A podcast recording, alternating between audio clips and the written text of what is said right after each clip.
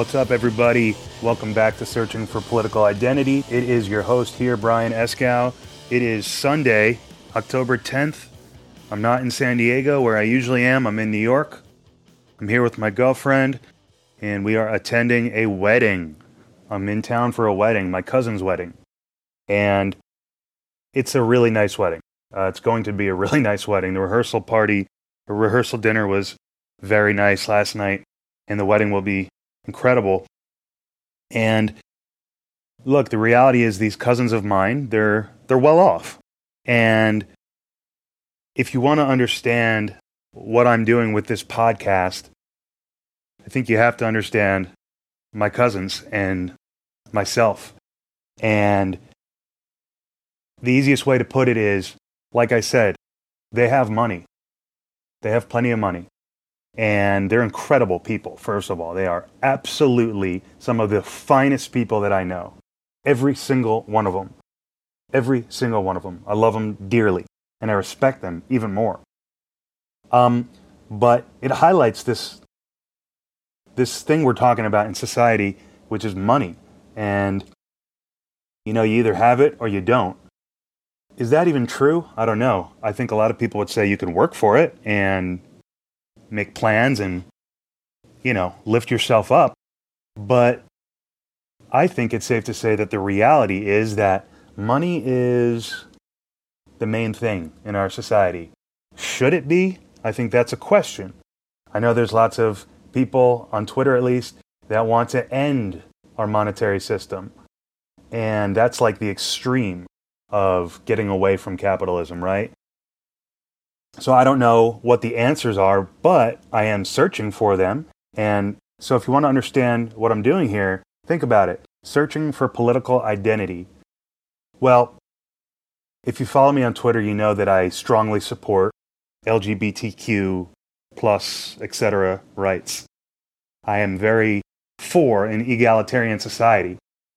Egalitarian meaning when everything's really based on equality. And it doesn't matter if you're a black woman, an Asian man, uh, an Indian midget, it doesn't matter. You're going to be treated the same under the eyes of the law. Now, just a quick digression. If you recall my episode on critical race theory from a couple weeks ago, you might notice that critical race theory is the opposite of an egalitarian society. Egalitarian society is where, you know, we think we are, at least the the ignorant people like myself. I thought we were in that society already. But this past year has been eye opening for me, and there's been several different reasons why i my eyes have been opened. One of them is being in this class, jurisprudence, that I keep telling you about. Um, the other is talking to people on Twitter. And people are telling me, Brian, we're not living in this utopia that you think we are. Not everyone goes through life as a white man like you. Not everyone goes through life being related to people with money like you. So, I guess what I'm trying to say is that I'm clearly liberal, progressive when it comes to LGBTQ rights and that kind of thing. Socially progressive, I would call myself. I, I don't have it in me to deny someone else's reality. I don't have it in me to say, you're not gay, you just think you're gay. Go to a therapist. No, that's not how I work. So that's the social issues part. So I'm not searching for political identity in that department, but I, I think it's the economics that I am searching for political identity. What's the best way to bring people out of poverty, to bring prosperity to the most amount of people? I think it was Elon Musk who said um, the purpose of government should be to optimize happiness. And that was really kind of insightful and brilliant. So, Democrats and Republicans, I'm pretty sure they all want the same thing for the country. They want people to be happy and healthy and doing well. Um, they just have very different ideas of how to get there. And so it's all about economics for me and what the best policy is to bring about the most change for people. Now, I started this conversation by telling you about the wedding I'm going to, and I'm in the city, and I'm fortunate enough to be able to afford a plane ticket and a hotel. And not everybody has that ability. And I do want to find out what I can do, what policies I can support that would, you know, make America better. Make America better. Um, I have to admit, I feel bad when I see people who are living in poverty. I don't want that. I'm very sensitive. I don't want that. I want, I want to help people. So you get into the whole conversation with Republicans about, oh, you don't want to disincentivize work. If we go to an entitlement society like Europe, where the government gives you stuff, gives you housing, gives you money, gives you whatever, anything.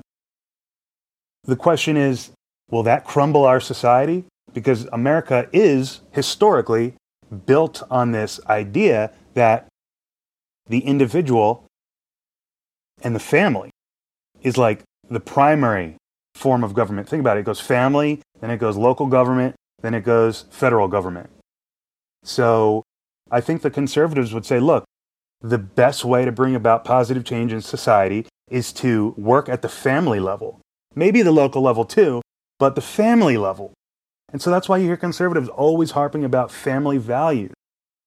Now, the Democrats, on the other hand, they think that the best way to bring about positive change is to focus on the federal government top down. So it's just that simple top down versus bottom up in terms of policy. Now, I don't really care one way or another as long as it works for the most amount of people, right? So I'm just searching.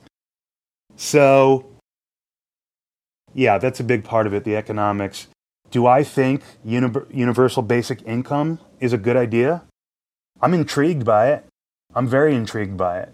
I think if we're living in a country where there's such disproportionate amounts of wealth, I don't have a problem with the government subsidizing um, the lower class.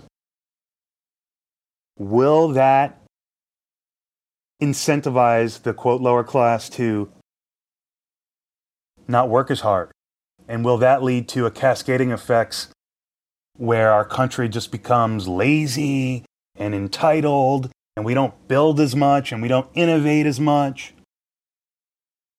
You know, a lady, a young woman in one of my classes, we were having a discussion about whether or not it would be appropriate, not even constitutional or legal, but we were just talking in class about would it be appropriate if a high school, I'm sorry, not a high school, a middle school, ages like 14 to 16, or what is it, 11 to 13, or I don't know, 12 to 15, something like that, middle school age. And the context of the discussion was Mexican American families. A lot of Mexican American women have children at a young age. It's cultural, it's part of their way. And so one student was arguing hey, we should not allow child care centers at middle schools. That is incentivizing middle school girls to get pregnant and have kids. And the other side, the entire class was arguing against this guy. He, they were saying, hey, dude, it's not going to incentivize. This woman actually made a wonderful point. She said, I'm so sick of this argument. That's like saying Planned Parenthood is going to incentivize abortions. She's like, no. You are going to provide health care, uh, uh, abortions, and you are going to provide um, child care for people who need it, even if they're in middle school, because, not because it's going to incentivize any of that behavior, it won't, so she says, but it's going to allow those people to partake in America. It's going to allow the young Mexican American girl who had a child at 14 to learn while her child is being watched. So, if you take that argument to UBI, you might just say, look, giving people money to survive is not going to dis, uh, disincentivize them from working or wanting more it's just going to allow them to partake in America without worrying about where their next meal is coming from. It's just going to give them a little more security. So that's the question for me. And I think I tend to agree with her. And I think that's pushing me in a, in a liberal direction, progressive direction with this economic policy. Like I said, I'm not convinced that, you know, I don't know, to be honest. I say that but then people will say, Brian, during the pandemic, which we're still in, when, when people were getting their checks, no one wanted to go back to work. So I don't know if you can take this time in the history and compare it to anything else. This is just so crazy and unique. So I'm going to take that back. I guess I'm not prepared to side with the liberals on this, but I think it's a question worth asking. And I, I do ask you guys to think about it.